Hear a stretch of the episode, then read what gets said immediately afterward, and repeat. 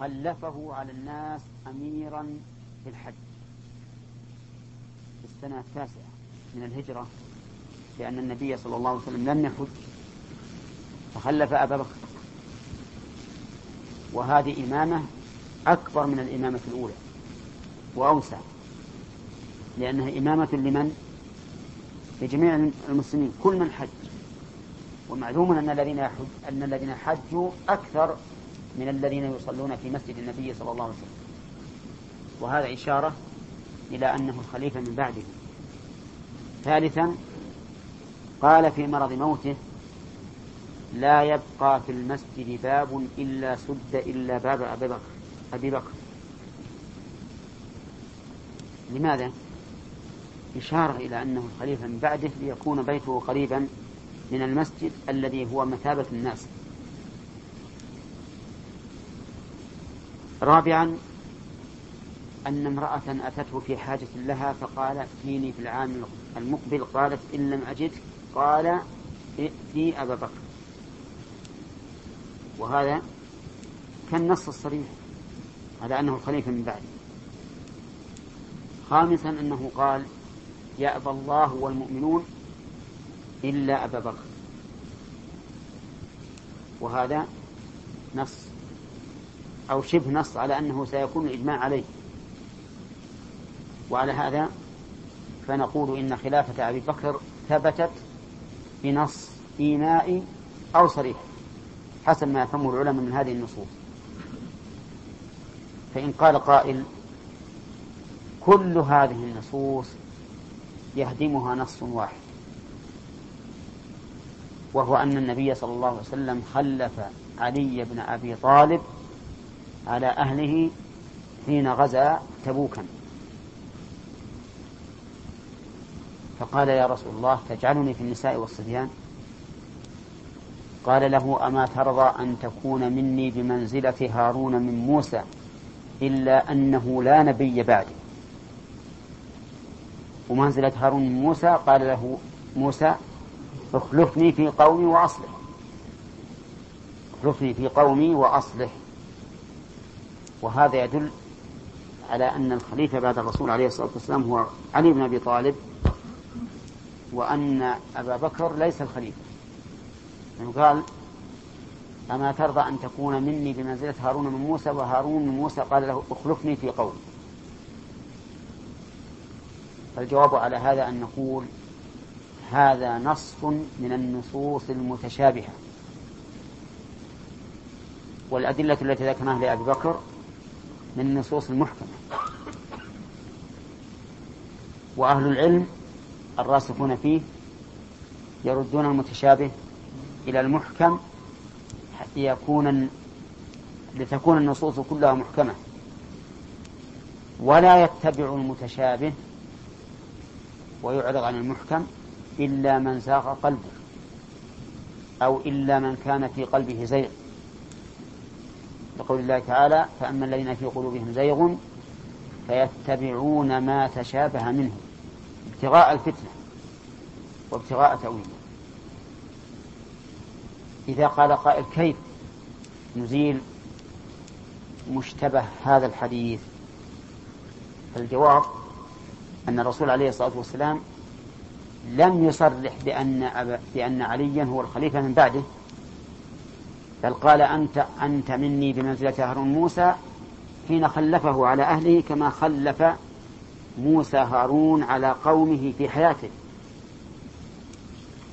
وهذا كالاستنابة والوكالة. يعني كما لو غاب إنسان إلى بلد وقال لشخص آخر اخلفني في أهلي اقضي حوائجهم فإن هذا لا يعني أنه وصي من بعده نعم. يدل على أنه نائبه في حياته لمدة إيش؟ محدودة. لمدة محدودة. أما الخلافة فإنها تكون بعد موت بعد موت الأول نهائيا ومفارقته الدنيا. ولا يمكنه أن يعزل الخليفة من بعده لأنه ميت أما هذا فيمكن أن يعزله ولا ما يمكن؟ يمكن. يرسل له يقول طفات خلافتك على أهلي. فهذه لا, لا تعني الخلافة العامة. وإذا ثبتت خلافة أبي بكر ثبتت خلافة عمر. وإذا ثبتت خلافة عمر ثبتت خلافة عثمان. ولذلك الرافضة لا لا يقرون بخلافة أبي بكر لأجل أن يهدموا خلافته وخلافة عمر وخلافة عثمان. وينتهوا إلى خليفة لم يخلف إلى خليفة هو بنفسه بايع رضي الله عنه بايع لأبي بكر ولعمر ولعثمان أيضا. وكان هو نفسه يقول إن خير هذه الأمة بعد نبيها أبو بكر ثم عمر. نعم. طيب إذن تثبت الخلافة بماذا؟ بالنص. يعني نص الخليفة الأول على أن الخليفة بعده فلان. الثاني اجتماع أهل الحل والعقد وهذا له صورتان. الصورة الأولى أن يعين الخليفة السابق أهل الحل والعقد. يعينهم. فيقول مثلا فلان وفلان وفلان وفلان يتشاورون في الخليفة. كما فعل عمر بن الخطاب رضي الله عنه فإن عمر انتخب من الصحابة الستة الذين الذين توفي رسول الله صلى الله عليه وسلم وهو عنهم راض وجعل الخلافة دائرة بينهم على أن يختاروا لأنفسهم من يختارونه من هؤلاء. الصورة الثانية أن يدع الخليفة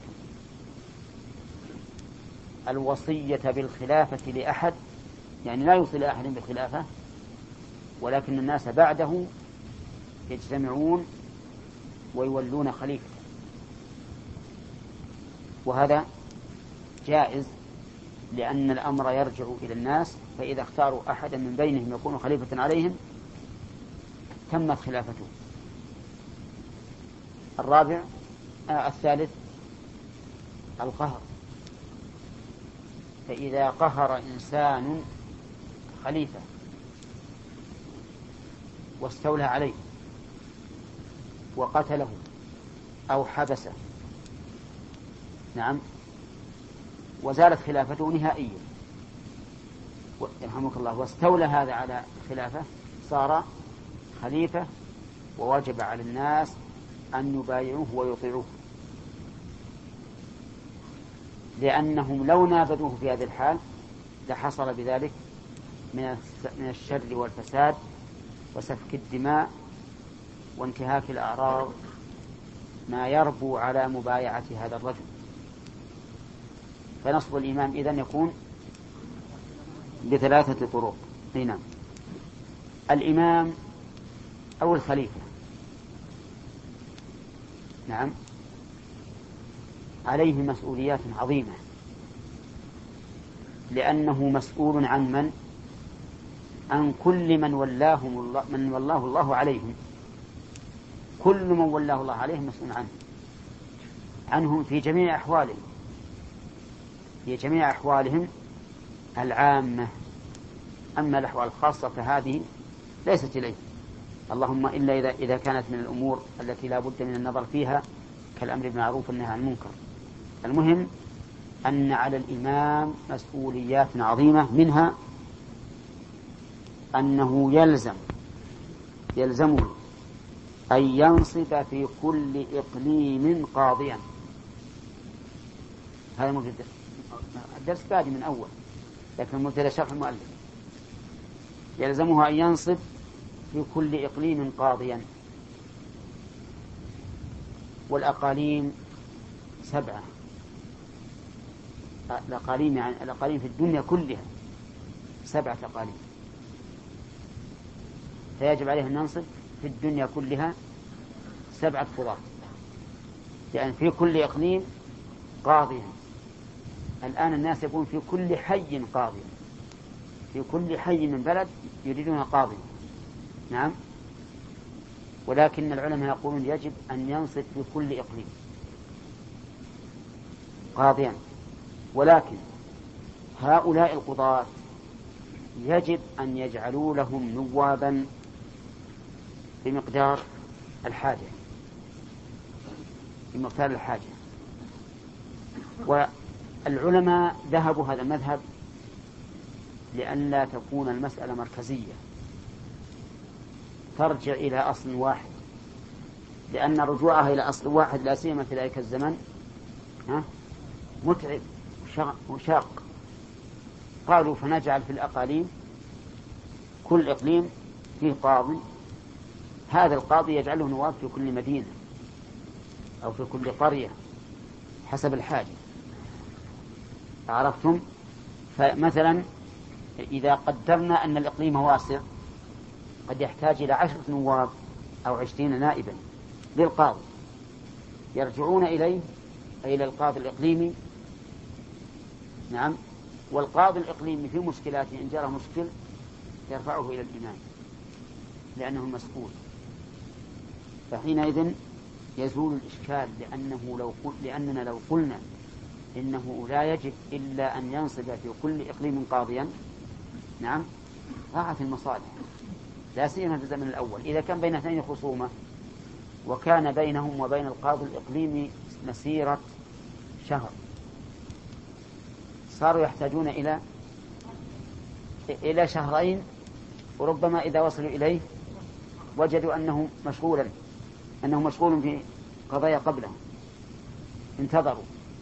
ثم إذا كان الشهود فيهم نظر وطلب تعديل الشهود يرجعون شهر يدورون أحد يزكيهم في بلادهم لأنه في البلاد, في البلاد الأجنبية ما يعرفون. نعم وهكذا لكنهم قالوا إنه يجب على هؤلاء القضاة الإقليميين أن يجعلوا لهم نوابا في كل قرية طيب عمل الناس الآن يشبه هذا في الواقع.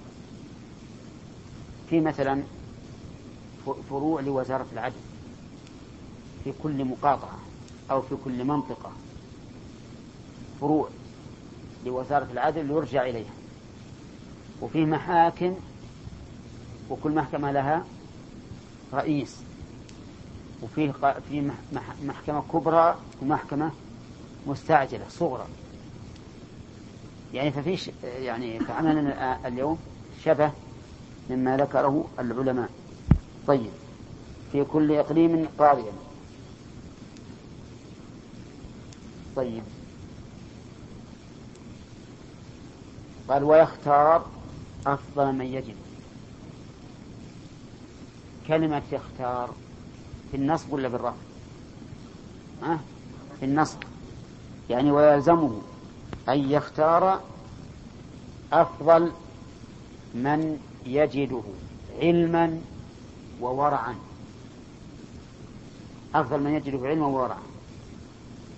انتبه. أفضل من يجده علما بماذا؟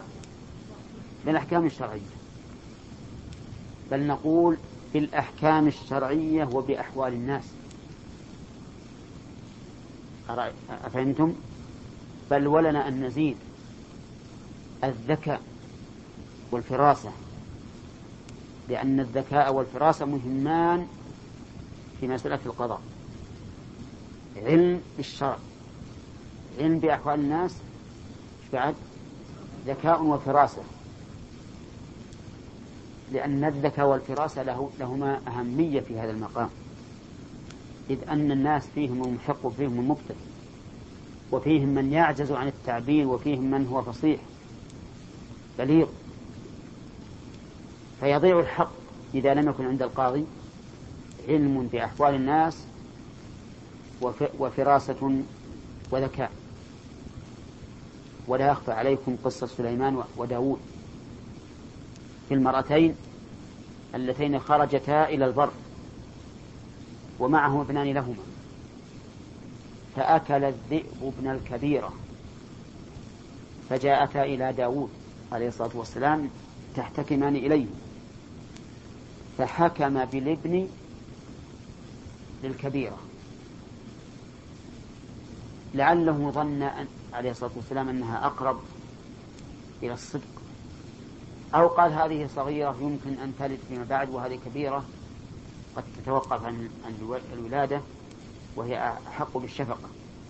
المهم أنه قضى بالولد للكبرى ثم خرجتا من عنده وصادفهما سليمان عليه الصلاة والسلام وسألهما فقالتا كذا وكذا. قال لا الحكم أن آتي بالسكين فأشقه نصفين. فتأخذ الكبيرة نصفة والصغيرة نصفة. الكبيرة قد طيب ما في مانع. الكبيرة. نعم؟ شق نصفين وأعطى النصف هذه. كل واحد يروح بزبيل اللحم. أما الصغيرة قالت له قالت يا رسول الله لا لا شقة. هو لها. الفراسة الآن تعطي إيش؟ أنه للصغيرة الدليل الحنان والشفقة. هذه كبنة مأكول خل هذا يروح معها الكبيرة. أما الصغيرة فأخذتها الشفقة والحنان وقال وقالت هو لها. فحكم به للصغيرة. حكم به للصغيرة. وقصة آه، الذكاء في القضاة قصصهم كثيرة. ذكر ابن القيم رحمه الله في الطرق الحكمية جملة صالحة منها. من الذكاء في أقضية القضاة المهم يختار أفضل من يجده علما بالشريعة. بعد؟ وبأحوال الناس وذكاء وفراسة. هنا.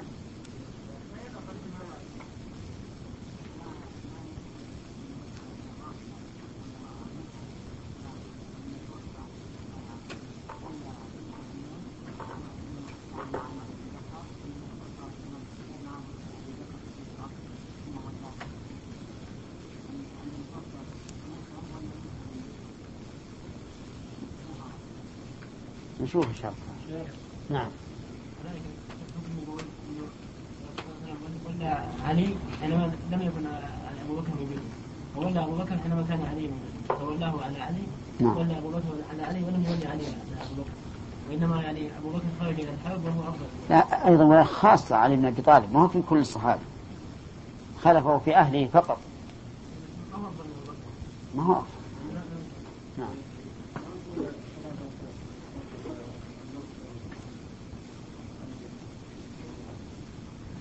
إحنا ذكرنا هذا. لكن بس هل النص هل النص كان صريحا أو إيماء؟ إي نعم نعم قلنا هذا. ما قلنا هذا؟ ها؟ لا لا قلنا أجمع الصحابة عليه حتى علي بايع إي نعم. نعم.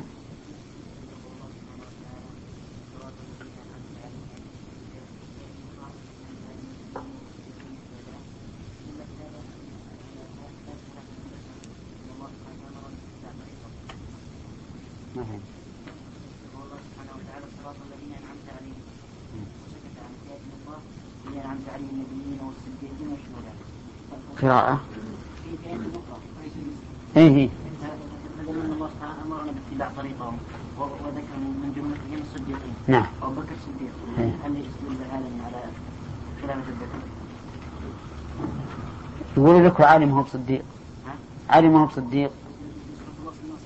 ها؟ أيوه وهذا علي بن أبي طالب. تسميته ابي بكر بالصديق ليس معنى ما يوجد في الأمة صديق الا هو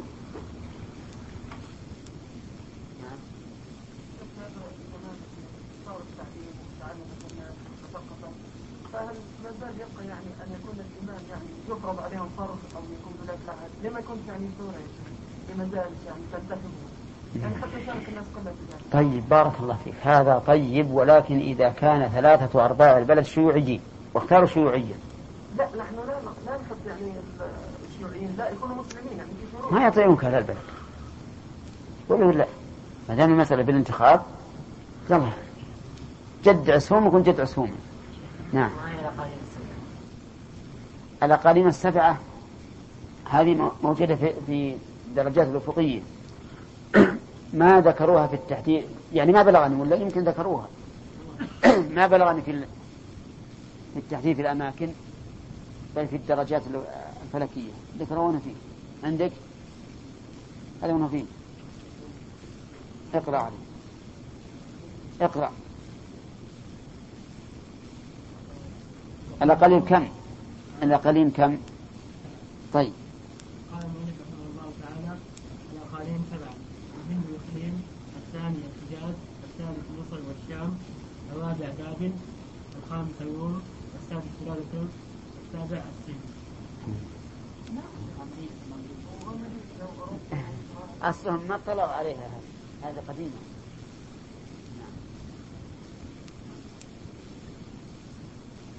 نعم.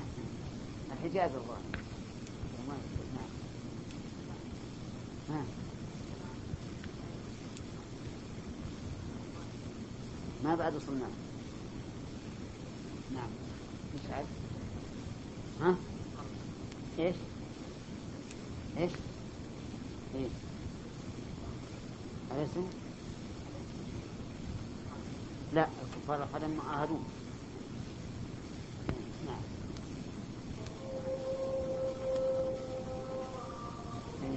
طيب. التصريح لأجل يكون الأمر جامعا بين التصريح واجتهاد الصحابة.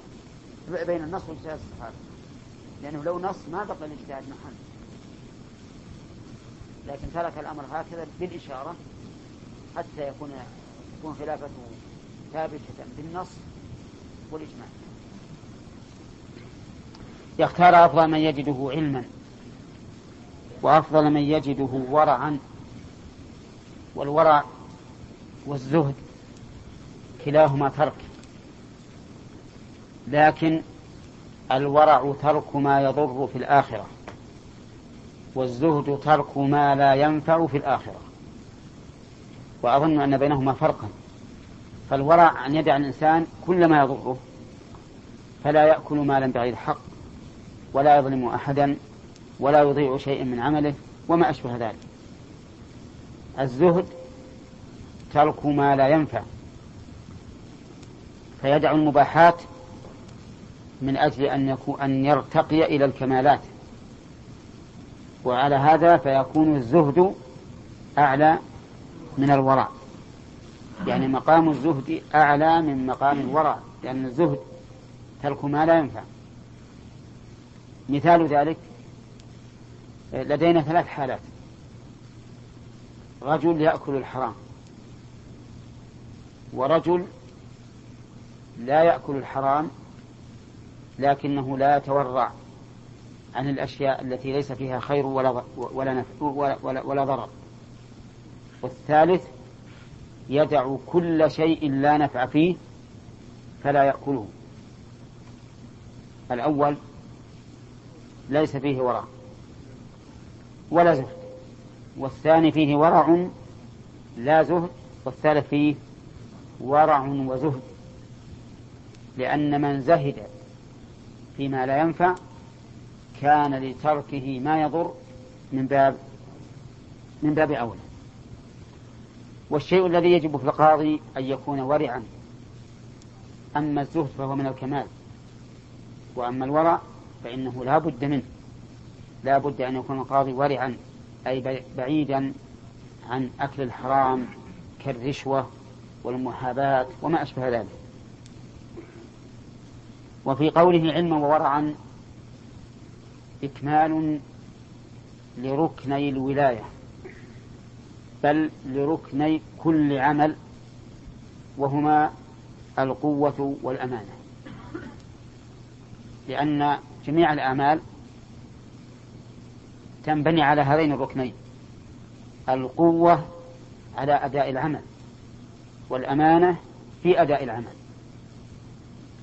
قال الله تبارك وتعالى إن خير من استأجرت القوي الأمين. وقال عفريت من الجن أنا آتيك به قبل أن تقوم من مقامك وإني عليه لقوي أمين. وفي تقديم القوة على الأمانة دليل على أنها أهم من الأمانة لأنه كم من إنسان أمين ولا يخشى منه الخيانة أبدا لكنه ضعيف ما ينتج ولا يثمر وكم من إنسان قوي في أداء عمله لكنه ضعيف في أمانته. فالثاني أحسن لإقامة العمل. ولهذا تجد كثيرا من الناس الذين لديهم قوة وحزن وتصرف تجدهم ينتجون من الأعمال أكثر بكثير من قوم ضعفاء وعندهم أمانة. ولهذا قال النبي عليه الصلاة والسلام لأبي ذر إنك رجل ضعيف. فلا تتولي تتولى إمارة ولا مال يتيم. أو أو كما قال عليه الصلاة والسلام. فالإنسان لا بد أن يكون قويا وأن يكون أمينا. ولهذا بدأ المؤلف هنا بدأ بماذا؟ بالعلم. لأن فيه قوة على على القضاء. ثم ثنى بالورع الذي هو الأمانة. يقول مالك رحمه الله ويأمر ويأمره بتقوى الله. هل نقول يأمره أو نقول يأمره بالضم نقول يأمره. يأمره على الاستئناف. لأنه لا يجب عليه أن يأمره ولكنه ينبغي له أن يأمره بتقوى الله. يأمر من؟ القاضي بتقوى الله عز وجل. لأن تقوى الله وصية الله سبحانه وتعالى للأولين والآخرين. ولقد وصينا الذين أوتوا الكتاب من قبلكم وإياكم أن اتقوا الله. ولأن في تقوى القاضي لله عز وجل تيسيرا لأمره وتسهيلا لمهمته لقوله تعالى ومن يتق الله يجعل له من أمره يسرا. ولأن في تقوى القاضي لله عز وجل سببا لمعرفة الحق ومعرفة المحق لقول الله تعالى يا أيها الذين آمنوا إن تتقوا الله يجعل لكم فرقانا ويكفر عنكم سيئاتكم والله بما تعملون خبير ويغفر لكم ذنوبكم والله غفور رحيم. نعم. سبحان الله. ويغفر لكم نعم. يا أيها الذين آمنوا إن تتقوا الله يجعل لكم فرقانا ويكفر عنكم سيئاتكم ويغفر لكم والله ذو الفضل العظيم. هذا صواب الآية.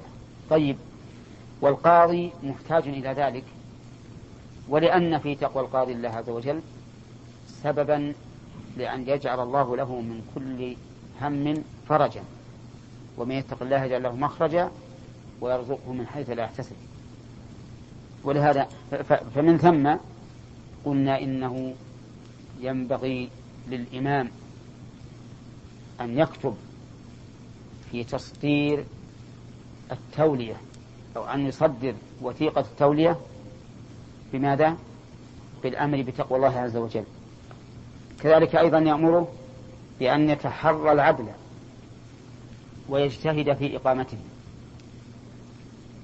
تحري العدل من تقوى الله عز وجل.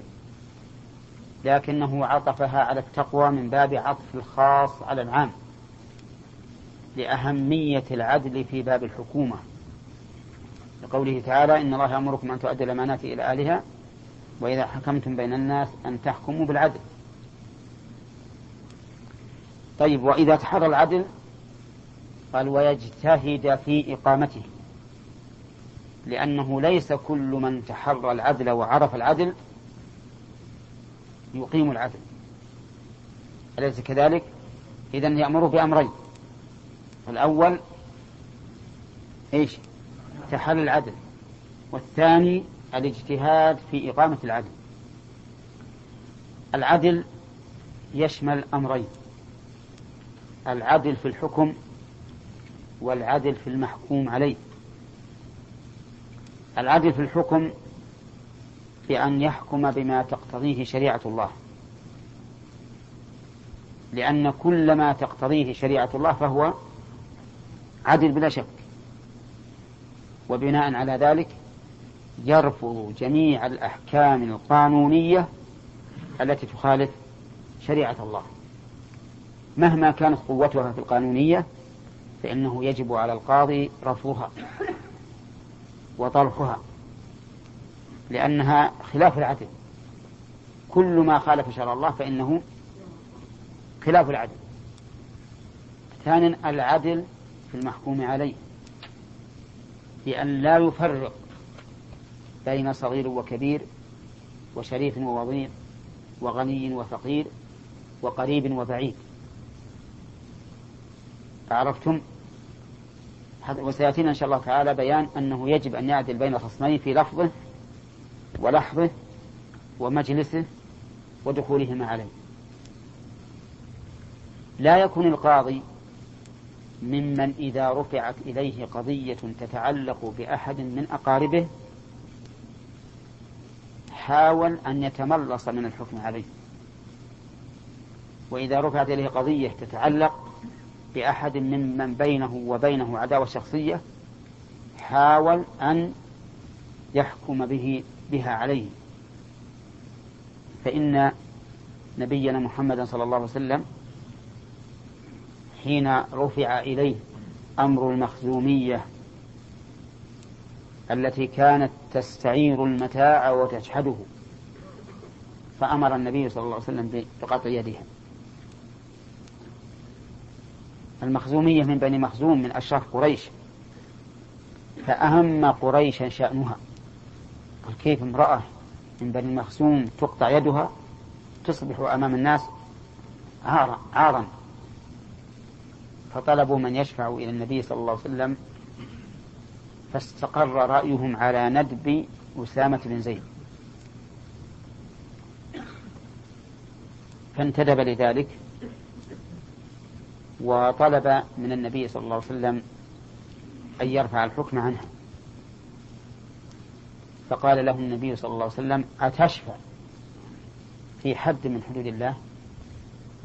والاستفهام هنا للإنكار. فأنكر وأشار إلى العلة. أنكر في قوله أتشفع في حد من حدود الله. أتشفع. وأشار إلى العلة في قوله في حد من حدود الله. كأنه يقول أنا لا أملك أن أغير حد من حدود الله. فلا شفاعة في حد من حدود الله لأن الحكم كله لله عز وجل. نعم. طيب. ثم قام النبي صلى الله عليه وسلم واختطب. اختطب وقال أيها الناس إنما أهلك من كان قبلكم أنهم كانوا إذا سرق فيهم الشريف تركوا وإذا سرق فيهم الوضيع أقاموا عليه الحد. ويم الله لو أن فاطمة بنت محمد سرقت لقطعت يدها. اللهم صل وسلم عليه. أقسم وهو الصادق البار بدون قسم أن لو أن فاطمة بنت محمد سرقت لقطعت يدها. مع أنها سيدة نساء أهل الجنة وأفضل النساء نسبا. وذكر فاطمة دون غيرها لأن القضية في امرأة. فلهذا قال لو أن فاطمة. طيب إذن العدل في إيش؟ في الحكم وفي المحكوم عليه. ويجتهد في إقامته. ويجتهد في إقامته. ثم بين المؤلف صيغة التولية فقال فيقول من الإمام أو من ينيبه الإمام كالوزير كوزير العدل مثلا في في زماننا هذا. يقول وليتك الحكم أو قلدتك الحكم أو نحوه. قوله أو نحوه أي ما يشبهه مما يدل على التولية. فلو قال مثلا نصبتك قاضيا في المكان الفلاني. انعقدت الولاية ولا لا؟ انعقدت. ولا قال جعلتك حاكما في البلد الفلاني. كذلك. وذلك لأن العبرة بالمعاني لا بالألفاظ. فالمعاني جعلت قوالب للمع... فالألفاظ جعلت قوالب للمعاني. فكل ما دل على المعنى فهو من فهو مما تنعقد به العقول. وليس هناك لفظ يتعبد به بحيث لا يجزئ الناس إلا العقد به حتى النكاح. حتى النكاح على القول الصحيح. فكل لفظ يدل على العقد فإن العقد ينعقد به. نعم. يقول و أو قلدتك ونحوه. ويكاتبه عندي أنا وبكتابة الصواب يكاتبه. يكاتبه في البعد. يعني يكتب إليه يكاتبه في البعد. إذا كان بعيدا يكتب إليه الولاية. من فلان إلى فلان. السلام عليكم ورحمة الله. وبعد فقد وليت كذا وكذا. البرقية. ها؟ تقوم مقام الكتابة. الهاتف. ها؟ يقوم مقامه. يقوم مقام البرقية لأنه يشافهه مشابهة. واستفدنا من قول المؤلف يكاتبه في البعد أنه لا يحتاج أن يشهد الإمام على تولية القاضي. ولكن لا بد من أن نعلم بأن هذا صادر من الإمام. وكيف نعلم؟ الختم أو التوقيع المعروف أو ما أشبه ذلك. إذا ينعقد القضاء بإيش؟ باللفظ والكتابة. اللفظ ليس له لفظ محدد شرعا بل كل ما دل على التولية فإنه يثبت تثبت به الولاية. وأما الكتابة فواضح أنه يكتب له بما يدل على التولية طيب. المؤلف رحمه الله هنا لم يذكر أنه يشترط فيها الإشهاد. وستأتي المسألة إن شاء الله تعالى في باب كتاب القاضي إلى القاضي. هل يشترط الإشهاد أو لا؟ والصحيح أنه لا يشترط. فإن النبي صلى الله عليه وسلم كان يكتب الكتب إلى الملوك والرؤساء ولا يشهد شاهدين. ثم انتقل المؤلف إلى بيان ما تفيده ولاية الحكم. قال تفيد ولاية الحكم العامة. واحترز بقوله العامة من الخاصة فإن الخاصة تختص بما خصص به. لكن العامة تفيد أولا الفصل بين الخصوم. والخصوم جمع خصم والمراد المتخاصمان سواء كانوا اثنين أو أكثر. والفصل بينهما أي التمييز بينهما بأن الحق لفلان على فلان. هذا فصل. وهو غير الأخذ والإلزام ولهذا قال وأخذ الحق لبعضهم من بعض. فالذي يتولى التنفيذ هو القاضي. فيجبر المحكوم عليه بأن ينفذ الحكم.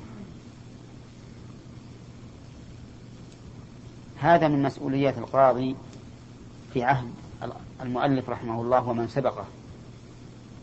لكن في عهدنا الآن صار التنفيذ للأمير.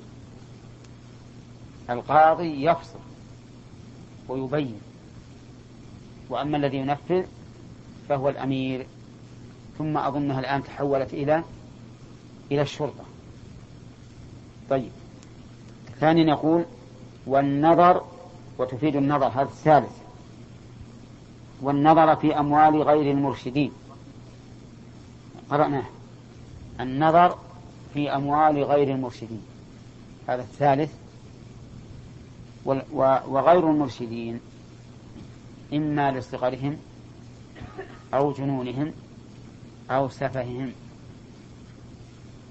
لأن الرشد يتضمن ثلاثة أمور البلوغ والعقل وحسن وحسن التصرف. فغير المرشد إما الصغير وإما المجنون وإما السفيه الذي لا يحسن التصرف في ماله فالذي ينظر في ماله هو من؟ القاضي. الرابع قال والحجر على من يستوجبه لسفه أو فلس. الحجر على من يستوجبه لسفه أو فلس. الحجر هو منع الإنسان من التصرف في ماله. وأشار المؤلف بقول لسفه أو فلس أن الحجر نوعان. حجر لسفه وحجر لفلس. أما السفه فهو عدم الرشد. وأما الفلس فهو أن تكون ديون الإنسان أكثر مما عنده من المال. فإذا كان الإنسان مدينا وديونه أكثر من ماله فإنه يحجر عليه. لإيش؟ لسفه ولا لفلس؟ لفلس. طيب. الفرق بينهما الحجر للسفه لا يتصرف المحجور عليه لا في ماله ولا في ذمته. والحجر للفلس يتصرف في ذمته لا في ماله. واضح. ها؟ طيب. فمن لم يكن رشيدا فهو سفيه. فلا يصح تصرفه لا في ماله ولا في ذمته. يعني لا يصح أن يبيع شيئا من ماله مثلا ولا أن يشتري شيئا في ذمته. عرفتم؟ المال مثل هذه الحقيبة يبيعها. الذمة يستقرض من شخص مالا أو يشتري منه سلعة ويقول الثمن في الذمة. هذا محجور عليه في ذمته وماله. الذي لسفه لفلس محجور عليه في ماله لا في ذمته. فلا يصح أن يتصرف في أعيان ماله. أما في ذمته بأن يشتري شيئا بثمن مؤجل يحل بعد فك الحجر عنه فإن هذا جائز ولا بأس به. طيب إذا الحجر ما هو؟ منع المحجور عليه من التصرف في ماله أو في ماله وذمته. طيب. الخامس النظر في وقوف عمله ليعمل بشرطه. النظر في وقوف عمله وقوف جمع وقف. والوقف هو المال الذي حبس أصله وسبلت ثمرته ومغله. مثاله رجل قال وقفت هذا البيت على الفقراء. فأصله الآن محبوس ما يمكن يباع وثمرته مسبلة. تقول للفقراء يتصرفون فيها كما شاءوا إذا ملكوها. عرفتم؟ طيب. وقول في وقوف عمله المراد بعمل القاضي المكان الذي فيه ولايته. ولنفرض أنه قاض في المدينة. فما عمله؟ المدينة. المدينة. العمل محل الولاية. فعمله المدينة. فينظر في أوقاف المدينة ليعمل بشرطها.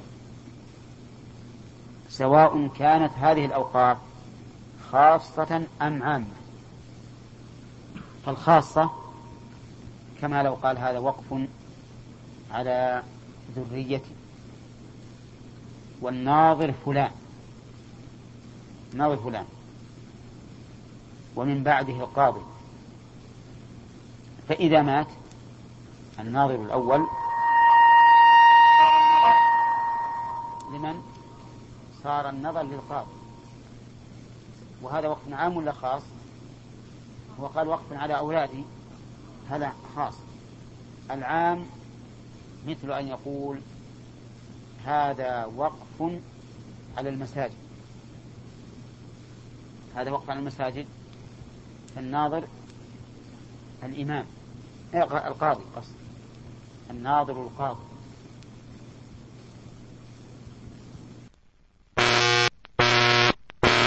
حق أن يطلع على تصرف الناظر لينظر هل هو يعمل بالشرط أو لا يعمل به لأنه ليس كل ناظر على وقف يؤدي الأمانة.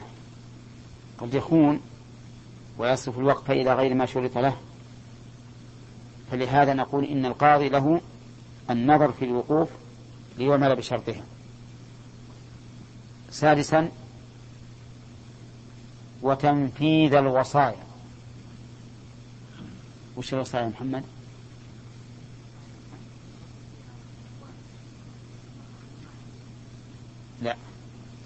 تنفيذ الوصايا بأن يوصي شخص بعشرة آلاف بعد موته يبنى بها مسجد.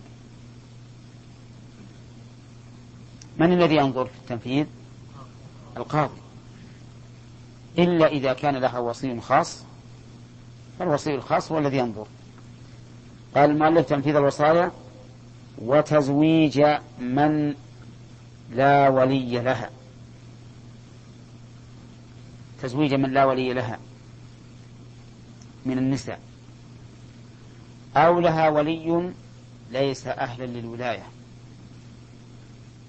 مثال الأول امرأة ليس لها إلا أخوالها وأخو وإخوانها من الأم. ليس لها إخوان أشقة ولا لأب ولا أعمام ولا بني بنو أعمام. ليس لها إلا أخوالها أخو إخوة أمها وأخوها من الأم. من يزوجها؟ القاضي. لماذا؟ ليس لها ولي. طيب أو لها ولي ليس بأهل.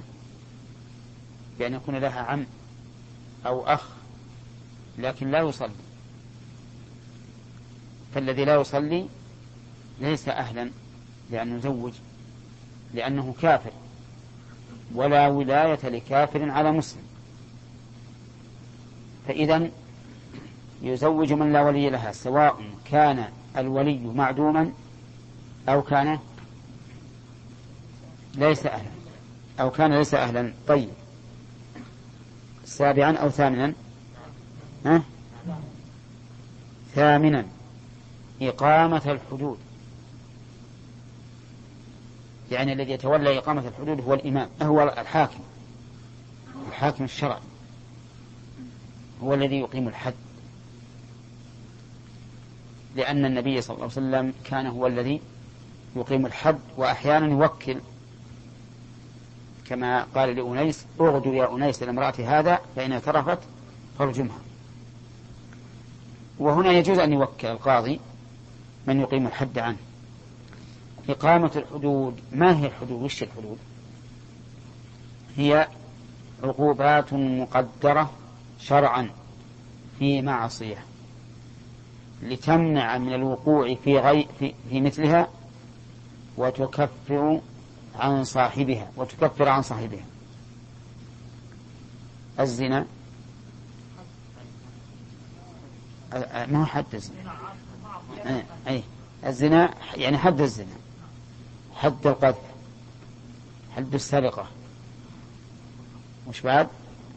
الخمر عقوبة وليس بحد. حد قطاع الطريق. ها؟ القتل قصاص مو حد. قصاص الحد ها؟ ذكرناه. طيب. المهم إذا أخذنا الضابط كل عقوبة مقدرة شرعا في معصية فهو حد. الذي يقيم الحدود هو القاضي.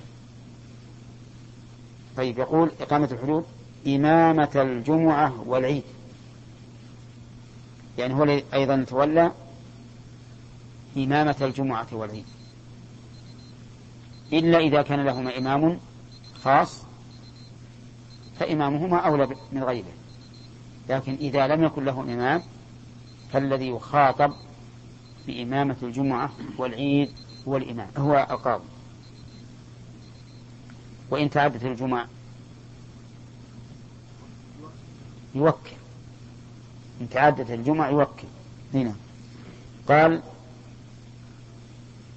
والنظر في مصالح عمله. هذا العاشر. النظر في مصالح عمله. إيش معنى عمله؟ لا إله لي أصلا ما تنسون مكان عمله. في مصالح عمله أي مصالح مكان عمله. طيب. بكف الأذى عن الطرقات وأفنيتها. يعني هو الذي يتولى ما تتولاه البلدية. ها؟ إي نعم. يكف الأذى عن عن الطرقات وأفنيتها. فهو المسؤول. اي نعم إذا وجدنا شيئا في السوق ذهبنا إلى بيت القاضي. إن الله شف في السوق الفلاني فيه أذى أزله عرفتم هذا معنى قوله؟ بكف الأذى عن الطرقات وأفنيتها. الطرقات واضح. الأفنية هي المتسعات التي تكون في الطرقات. تلقى فيها الكناسة والقمامة وما أشبه ذلك. فالذي ينظر فيها هو القاضي. طيب. هذه عشرة أمور يستفيدها القاضي من ولايته. ولكن لاحظوا أن هذه الأمور العشرة التي ذكرها المؤلف ليست أمورا منصوصا عليها شرعية بحيث لا نتجاوزها. ولا نقصر عنها. لكنها أمور عرفية. أي جرى العرف أن القاضي يتولى هذه الأمور. من قبل من؟ من قبل الإمام. فإذا تغيرت الأحوال وصار مقتضى أو موجب عقد القضاء لا يلزم به القاضي أن يقوم بهذه الأعمال كلها فعلى حسب العرف الآن ننظر. الفصل بين بين الخصوم لا زال باقيا. طيب. أخذ الحق لبعضهم من بعض؟ لا. ليس على القاضي الآن. القاضي ليس له إلا أن يفصل وأما أخذ الحق من بعضهم لبعض فإلى جهة أخرى. طيب. النظر في أموال غير المرشدين. ها؟ لا له. له إلى الآن. طيب. الحجر على من يستوجبه؟ لهم. يعني ليس لوزارة التجارة بل هو للقاضي. طيب. النظر في وقوف العمل. الآن في وزارة أوقاف. فيه وزارة أوقاف هي اللي تولى هذا. طيب. آه تنفيذ الوصايا. الظاهر من الأوقاف أيضا ليس الإمام ليس القاضي. تزويج من لا ولي لها. صح له. لكن له وليس له. لأنه الآن جعل فيها مأذونين شرعي. جعل في لها مأذونون شرعيون. ولا لا؟ فالآن اللي, اللي تزوج اللي زوج المأذون الشرعي. أو لا؟ ها؟ إيه فيه في المأذون الآن على قسمين. قسم مأذون يسمى قاضي. قاضي أنكحة. هذا يتولى تزويج من لا ولي له. ومأذون لمجرد العقد من الأولياء. هذا لا لا يتولى التزويج. طيب يقول نشو اصبر يقول إقامة الحدود. ليس له. لا. هو يحكم ويقيم غيره غيره. طيب. إمامة الجمعة والعيد ليس إليه الآن. ها؟ أه؟ بعض القرآن ما يجري غير القاضي نعم. طيب. النظر في مصالح العمل بكف الأذى عن الطرقات ليس له ولكن للبلدية. واضح؟ إذا صارت ولاية القضاء ليست أو موجب ولاية القضاء ليس أمرا شرعيا متلقا من الشرع بحيث نلزم القاضي به لكنه أمر عرفي حسب ما تقتضيه الولاية في العرف. نعم. لا. إذا طلبوا الشرع يحالون إيه يعني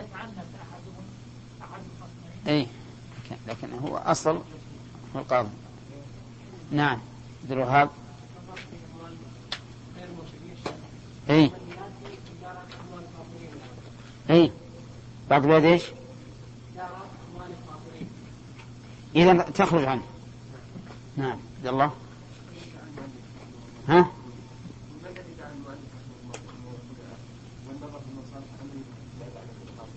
إيه. إيه على زمان إيه. كل هذه على زمانه هو هو مبجل ما هو يأخذ مكنس يكنس لا لا المعنى هو المسؤول عن هذا الشيء. يخلي أحد يقوم مقامه. هنا نعم يأمر غيره. نعم يا عبد الله. ها؟ وقتنا الآن؟ أي هو, الغالب في ذلك الوقت أن الأمير هو القاضي. لكن تخلفت الأمور وصار الأمراء لهم أشغال ويحتاجون وأيضا بعضهم قد لا يكون عندهم من العلم ما يتمكن به من الفصل بين الخصوم. هنا.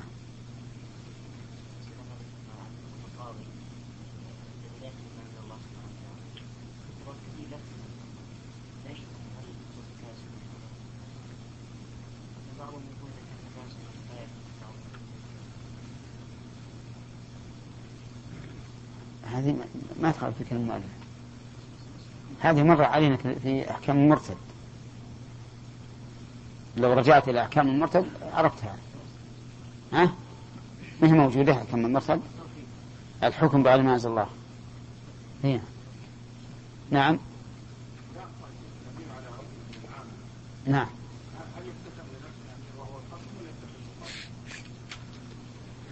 لا إلى قاضي.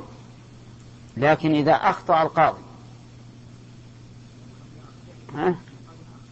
أي نعم يحكم إلى قاض آخر ها؟ إيش؟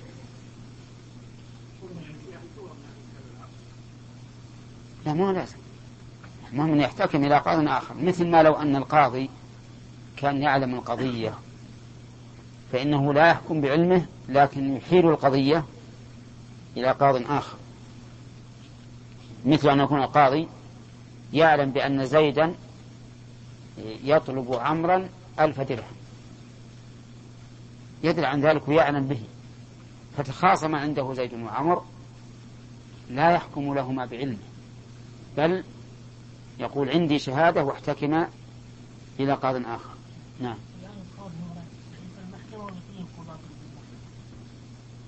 الآن صار هناك اختلاف.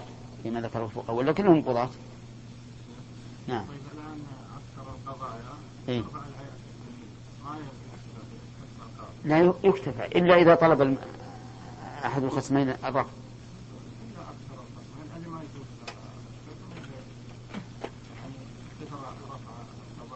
إيه؟ هذه سيأتينا إن شاء الله تعالى في في باب نقض حكم القاضي. هل يجوز نقضه ولا ما يجوز؟ هنا. نعم. إيش؟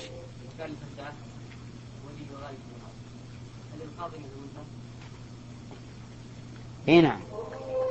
إذا امتنع الولي من تزويجها زوجها الولي الثاني فإذا امتنع زوجها القاضي.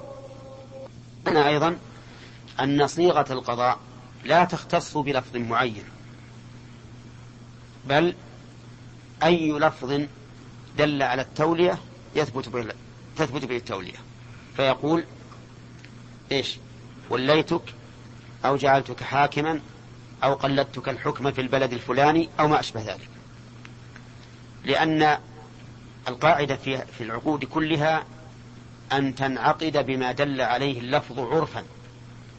لأن ألفاظ العقود ليس لها لفظ شرعي متعبد به. يستثنى من ذلك على المذهب النكاح. والصحيح أنه لا يستثنى. طيب. وسبق أيضا أن ولاة أن ولاة الحكم العامة تفيد كم من أشياء؟ تفيد عشرة, عشرة أشياء. تفيد عشرة أشياء وأن هذه الإفادة ليست أيضا أحكام حكما شرعيا يجب أن يطبق ولكنها بحسب العرف فيجوز أن يضاف إليها شيء ويجوز أن يحذف منها شيء. ولا لا؟ وذكرنا فيما عددناه من قبل أن بعض هذه الأشياء التي قال الفقهاء أن الولاية تفيدها قد نزعت الآن من الحاكم. نزعت من الحاكم. مثل مثل الأوقاف. كانت منوطة بالحكام بالقضاة بالأول ولكن الآن صار لها وزارة خاصة. ومثل النظر في في في, في, في العمل في مصالح العمل. كان لها كانت منوطة بالقاضي وصار لها إيش؟ وزارة خاصة. طيب وسبق لنا أيضا لا ما سبق نبدأ الآن فيه. ويجوز أن يولى عموم النظر في عموم العمل. يجوز أن يولى عموم النظر في عموم العمل وأن يولى خاصا فيهما أو في أحدهما. يجوز أن يولى من الذي يتولى توليته؟ السلطان الولي العام. يجوز أن يولي القاضي عموم النظر في عموم العمل. النظر معناها القضايا التي ينظر فيها. كأن يوليه جميع الأحكام. في البيوع والرهون والإيجارات والأنكحة والفرائض وكل ما يتعلق بالخصومات. هذا نسميه عموم النظر. النظر بمعنى القضايا. يوليه جميع القضايا. في عموم العمل العمل المكان الذي يعمل فيه. في عموم العمل وطبعا العموم العمل لا يمكن أن يكون عموما مطلقا لأن العموم المطلق لا يتصور لكنه عموم نسبي عموم نسبي. عموم العمل أن يقول وليتك الحكم في جميع أقطار الدنيا. هذا يمكن ولا لا؟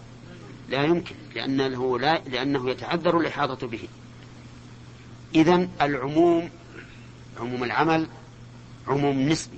مثل أن يقول وليتك الحكم في القصي في منطقة القصي. هذا عموم ولا لا؟ عموم بالنسبة لكل بلد لكل بلد على حدة. لكنه ليس عموما مطلقا. أعم منه أن يقول وليتك الحكم في نجد. نعم هذا أعم. لكن هل هو عموم مطلق؟ لا. وليتك الحكم في منطقة المدينة. هذا عموم. أعم منه في منطقة الحجاز. ولا لا؟ لكن أعم من ذلك كله وليتك الحكم في جميع الحجاز ونجد. هذا أعم.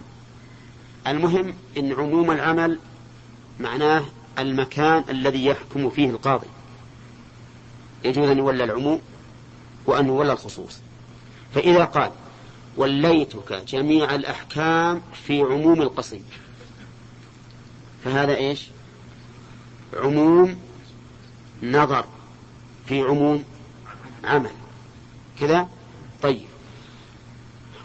يقول وأن يولى خاصا فيهما يولى خاصا فيهما. الضمير في قوله فيهما يعود على النظر والعمل. قلت لكم إن النظر هي الأحكام التي ينظر فيها. العمل الأماكن التي يحكم فيها ويعمل فيها. طيب. خاصا فيهما في النظر وفي العمل. النظر مثل أن يقول وليتك الأنكحة والعمل في عنيزة. وليتك الأنكحة في عنيزة هذا خصوص نظر وعمل. خصوص النظر لأنه خص القضاء في الأنكحة في خصوص العمل خصه في بلد معين. طيب. وليتك الفرائض في بريدة. ها؟ هذا خصوص نظر. في خصوص عمل. خصوص نظر لأني قلت لك في الفرائض فقط. لو جاء اثنين يتحاكم لو جاء اثنان يتحاكمان إلى هذا الذي ولي الفرائض يتحاكمان في النكاح. هل يقضي بينهما؟ لا لا يقضي بينهما. بل لو قضى بينهما من غير تحكيم لم ينفذ حكمه. لأنه خص النظر في في الفرائض. طيب. في بريدة يقضي, يقضي في الفرائض في بريدة.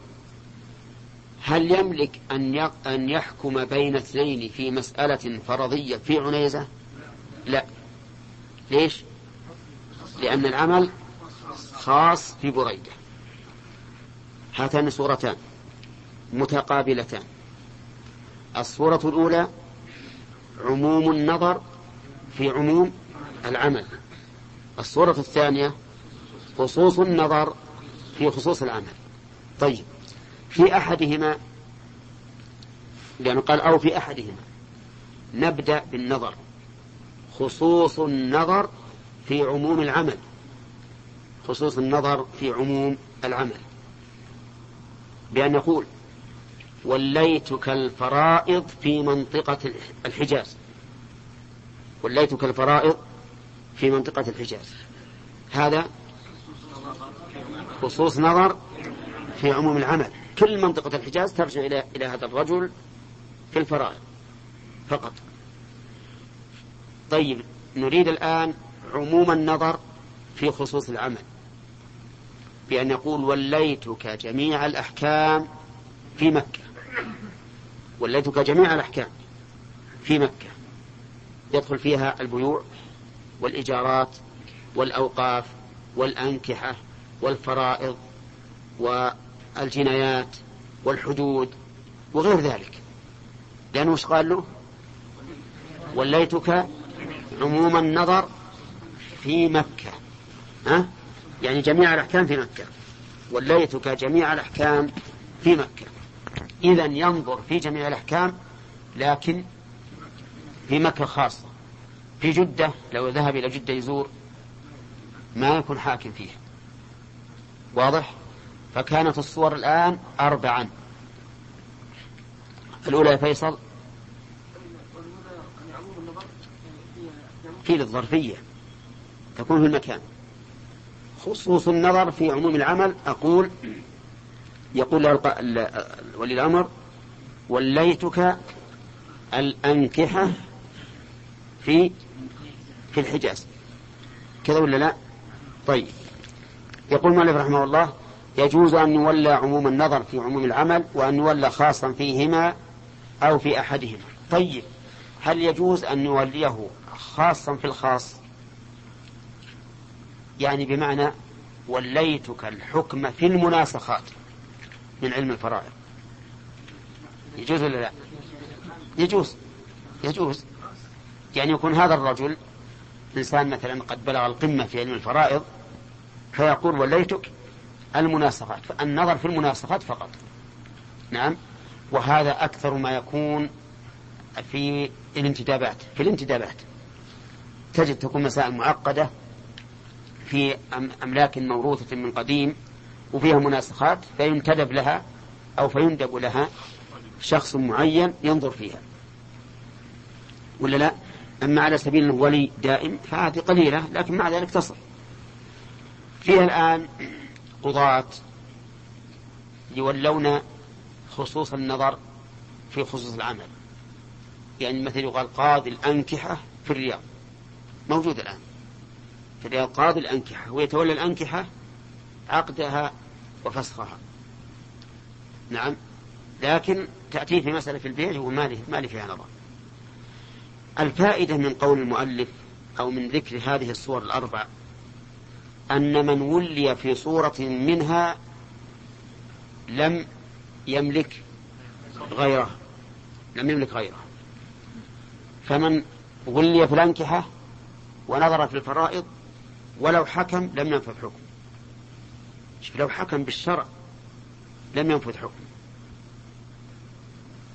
هذا يدلك على أن الإسلام ينظر إلى هذه المسائل على وجه الضبط لأنه لو كل الأمر فلت كل يتكلم ويحكم بما شاء ضاعت الأمور. اللهم إلا في مسألة التحكيم يعني لو أن رجلين رضي أن يحكم فلانا في مسألة بينهما وإن لم تكن من ما ولي هذه لا بأس به. حتى لو رضي أن رضي أن يحكم شخصا غير قاضي كما سيأتي. لكن القضاء الذي يعتبر الذي يكون مستندا إلى تولية ولي الأمر لا يمكن أن ينفذ حكمه إلا على حسب ما خط له. واضح يا جماعة؟ طيب. قال المؤلف رحمه الله ويشترط في القاضي عشر صفات. قبل أن نتكلم على هذه الصفات يجب أن نعرف أن كل ولاية وعمل لا بد فيه من ركنين القوة والأمانة. القوة يعني على ذلك العمل والأمانة فيه. فالعمل الذي يتطلب العلم لا بد أن يكون المتولي له عالما. والذي يعتمد قوة البدن لا بد أن يكون الإنسان قوي البدن. ولا بد أن يكون أمينا. لأن من ليس بأمين لا يمكن أن ينفذ العمل على وجه المرضي. ويدل على هذا. على هذين الركنين قول العفريت من الجن لسليمان؟ لما قال أيكم يأتيني بعرشها قبل أن يأتون المسلمين؟ قال عفريت من الجن أنا آتيك به قبل أن تقوم من مقامك وإني عليه لقوي أمين. لقوي أمين. أيضا قوله تعالى عن ابنتي صاحب مدين يا أبت استأجره إن خير من استأجرت القوي الأمين. كل عمل وكل ولاية لا بد فيها من هذين الركنين القوة والأمانة. ومن الأعمال الهامة التي هي من أجل الأعمال في الإسلام القضاء. فلا بد أن يكون القاضي قويا مش بعد وأمينا. قويا وأمينا. فننظر الآن هذه الأوصاف التي ذكر المؤلف كيف على أي الأمرين تنطبق وهل هي وافية المقصود أو زائدة عن المقصود؟ لأن الأصل يرجع إليه في الجزئيات. يقول يشترط في القاضي عشر صفات. القاضي الذي يقضي بين الناس يشترط فيه عشر صفات.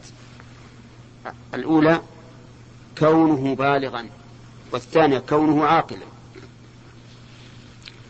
والنقص في هذين إيه نعم الكمال في هذين بالبلوغ والعقل.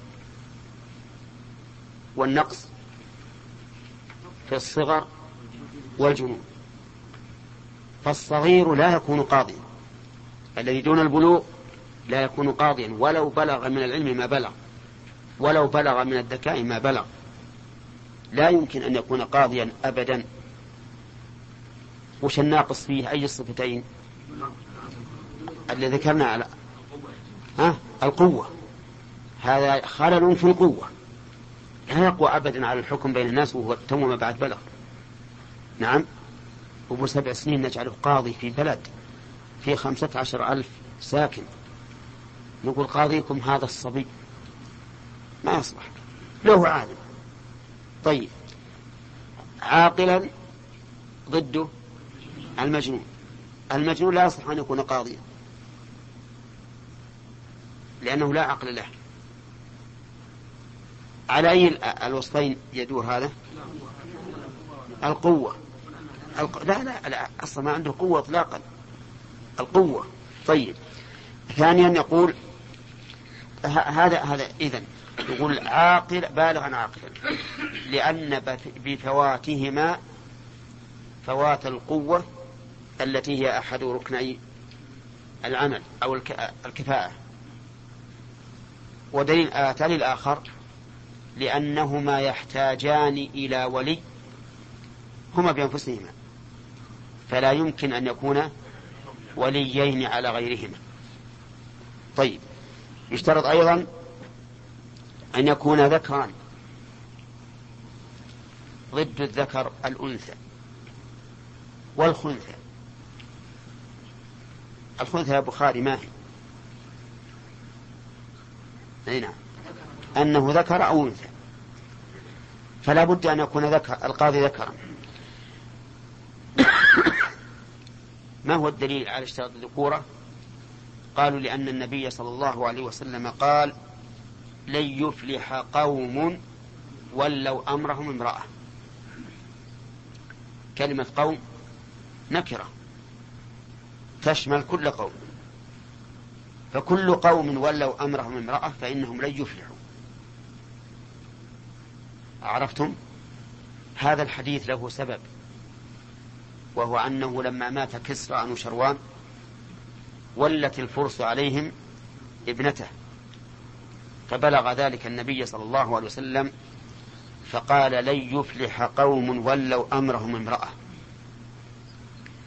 فقيل في الحديث إنه عام لأن كلمة قوم نكرة في سياق النفي لن يفلح فتكون عامة. فكل قوم ولوا أمرهم امرأة فلن يفلحوا والقوم هم الرجال. لقوله تعالى يا أيها الذين آمنوا لا يسخر قوم من قوم عسى أن يكونوا خيرا منهم ولا نساء من نساء عسى أن يكون خيرا منهن. نعم إذا أطلق القوم وحدهم ربما يدخل فيه الرجال كقول الرسل لأقوامهم يا قوم ها؟ يدخل فيه النساء نعم النساء كقول الرسل لأقوامهم يا قوم وإذ قال موسى لقومه يا قوم وما أشبه ذلك. طيب أقول يرى بعض العلماء أن هذا الحديث عام. لأنه أتم. نكرة في سياق النفي فيعم. ويرى آخرون أنه خاص. يعني كأنه قال هؤلاء القوم لن يفلحوا لأنهم ولوا أمرهم امرأة. كأنه يقول لا خير فيهم. لما قيل له إن الفرس ولوا أمرهم المرأة قال هؤلاء لا خير فيهم. ولن يفلحوا وقد ولوا أمرهم امرأة. وبناء على هذا القول الأخير يقول مدعوه إنه لا يلزم أن لا يفلح كل قوم ولوا أمرهم امرأة لأننا نرى أقواما الآن ولوا أمرهم امرأة وإيش؟ ونجحت. وهؤلاء دعاة هؤلاء هم الدعاة الذين يدعون إلى أن تكون المرأة وزيرا ورئيسا وما أشبه ذلك. فيقول هذا الحديث لا يمنع. هذا الحديث ورد في قوم معينين يعني لن يفلح هؤلاء القوم لأنهم ولوا أمرهم امرأة. ولكن نحن نقول إن هذا الحديث وإن, وإن تنازلنا وقلنا إنه يراد به هؤلاء القوم الذين ولوا أمرهم المرأة فإننا نقول ومن سواهم؟ مثلهم. وقاسوا عليهم.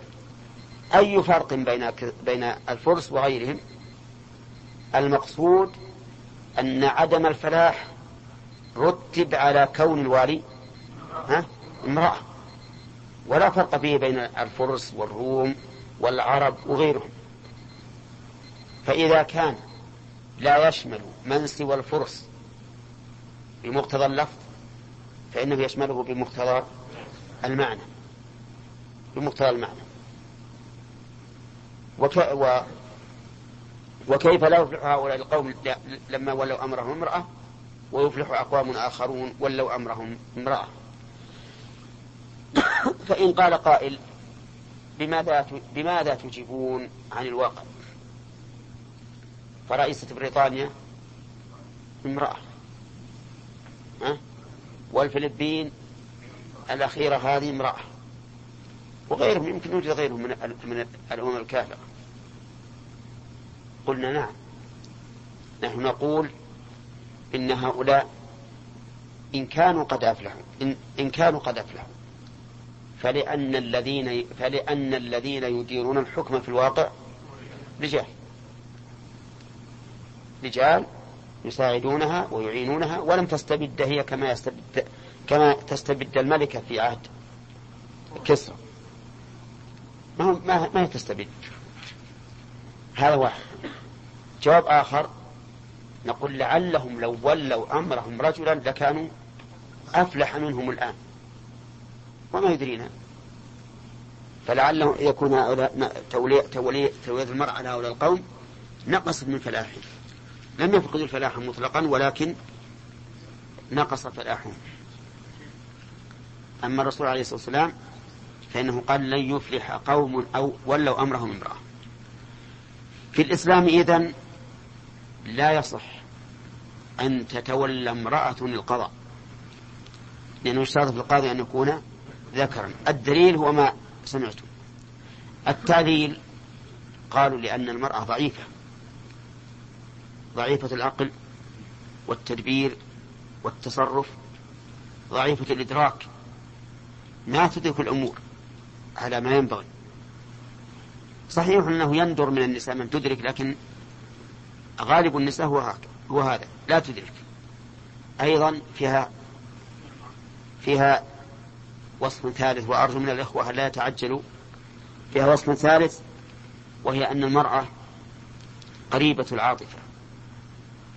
قريبة العاطفة.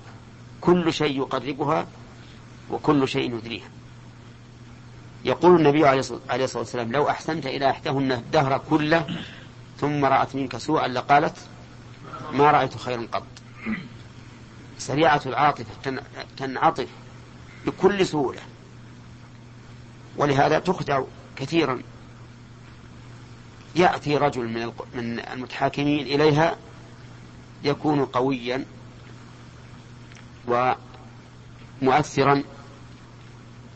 فيؤثر على هذه المرأة ويقلبها رأسا على عقب وعقبا على رأس فيتوجه الحكم إلى زيد فإذا تكلم الثاني نعم تحول الحكم إلى عمرو. تحول الحكم إلى عمرو. لذلك هي ضعيفة. الفات فيها القوة ولا الأمانة؟ القوة. القوة لأنها ضعيفة. فلا تتحمل أن تتولى أمور المسلمين. نعم. هو أنت تسأل ليش دخل الوقت طيب. خصوص النظر في عموم في خصوص العمل ثم وجد يفتي. كذا يفتي يعني واحد لم ولكن كلامنا على الحكم. الحكم إلزام. أي فتوى؟ المفتي يقول لك الحكم كذا. إن فعلت فعلت وما فعلت ما عليك منه. الحاكم يلزم. هنا نعم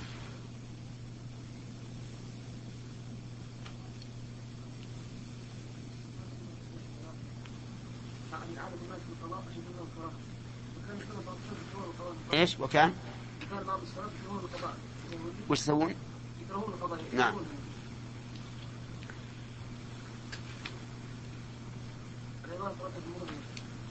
لا الظاهر يريدون بذلك يعني إن الإنسان اللي ما يعرف القضاء ويرى أنه ولاية وسيطرة يحبه سلطة.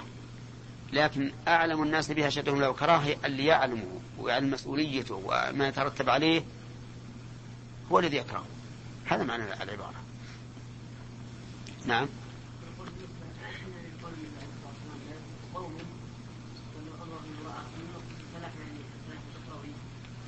لا لا. هذا وإلا إذا كانوا كفارا وإن ولوا عليهم وإن ولوا عليهم رجل من أذكى الرجال فهم لن يفلحوا.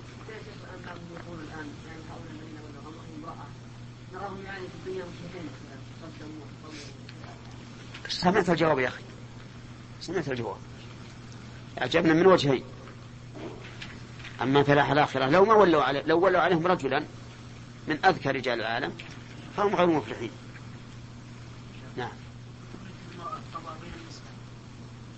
اي نعم. هذه سنبحث في, في المستقبل. أقول سنبحث بها إن شاء الله في الدرس القادم. ما كمل البحث على هذا نعم. إيش؟ نعم. لا العلم من القوة. لكن العلم بأحكام الشريعة وبأحوال الناس ما في غير هذا بالقضاء. ما في بالقضاء إلا هذا. علم بأحوال الناس وعلم بالشريعة. شروط ثلاثة بالغا عاقلا ذكرا فقلنا غير الذكر ضد الذكر الأنثى والأنثى. أما الأنثى فعرفنا الدليل والتعليل في كونها لا تصح أن تكون قاضية. وأما الخنثى فلأننا فلأنه فقد شرطا وهو إيش؟ الذكورة. ولأنه لا يعلم أذكر هو أم أنثى. فلا نتحقق الفلاح الذي يكون في تولية الرجل. طيب. وظاهر كلام المؤلف أن الأنثى لا تكون قاضية حتى في حق الإناث. وهو كذلك. فلا تتولى القضاء. وأن ما سوى القضاء من الشهادات وكذلك الحكم أن تكون حكما في شيء في صلح أن تكون قائفة فتحكم بالقيافة التي تعرفها وما أشبه ذلك فإنه لا بأس به. لكن في القضاء لا يصح. ولو كان القضاء بين النساء. الشرط الرابع أن يكون حرا وضده المملوك. ولا بد أن يكون حرا كامل الحرية. والتعليل أولا لأن الرقيق غالبا يكون قاصرا لأنه يشعر بأنه دون غيره فلا تجده يستوعب الأشياء ولا ينظر إليها نظر الجد هذا في الغالب. ثانيا أن الرقيق مشغول بخدمة سيده. والقضاء يحتاج إلى تفرغ للنظر في الحكم بين الناس. هذا هو التعليم. وليس هناك دليل من الكتاب ولا من السنة يمنع أن يكون الرقيق قاضيا. ولهذا القول الراجح أن الرقيق يصح أن يكون قاضيا إذا توافرت فيه شروط القضاء وهي القوة والأمانة. فإذا كان عنده علم وعنده أمانة وصدق فما المانع من أن يكون قاضيا أما التعليل بأنه مشغول بخدمة سيده فلأننا نقول إذا أذن سيده أن يكون قاضيا فأين الشغل؟ نعم لو أبى سيده أن يكون قاضيا فله حق وحينئذ يمتنع أن يولى الرقيق لا من جهة أنه غير صالح ولكن من جهة أنه مملوك لغيره طيب إذا هذا الشرط الصحيح أنه ليس بشرط. وأن الرق مانع لكونه مشغولا بخدمة سيده فقط. وأما أنه يرى نفسه قاصر قاصرا عن غيره وما أشبه ذلك فهذه هذا تعليل لكن ليس مضطردا. فإن من الرقة من إذا آتاه الله العلم عرف مكانته بين الناس وصار مفتيا ومعلما ونفع بعباد الله الشرط الخامس أن يكون مسلما. وضده الكافر. سواء كان من أهل الكتاب أم من غير أهل الكتاب. فلا يصح أن يولى غير المسلم القضاء. لأن غير المسلم إذا تولى القضاء فبأي حكم يحكم؟ بغير ما أنزل الله. والله عز وجل أمر بأن نحكم بين الناس بما أنزل الله عز وجل وهو الحق. وظاهر كلام المؤلف ولو على أمة كافرة. فمثلا إذا كان أهل الذمة تحت ولاية المسلمين فإنه لا يجوز لولي الأمر أن ينصب فيهم قاضيا منهم. بل ينصب قاضيا من المسلمين. أما إن تحاكموا هم إلى واحد منهم ونصبوا حكما بينهم فإننا لا نتعرض له. لكن كوننا نولي عليهم قاضيا باسم الخليفة خليفة المسلمين هذا لا يجوز. طيب. يشترط أن يكون عدلا. وضده الفاسق. فمن هو الفاسق؟ الفاسق من أصر على صغيرة أو فعل كبيرة ولم يكن منها. فإذا وجدنا شخصا يحلق لحيته لكنه عالم وقوي فإننا لا نوليه القضاء لماذا؟ لفسق وجدنا شخصا مسبلا. ثوبا فإننا لا نوليه القضاء لأنه فاسق. وجدنا شخصا يغتاب الناس ويأكل لحومهم.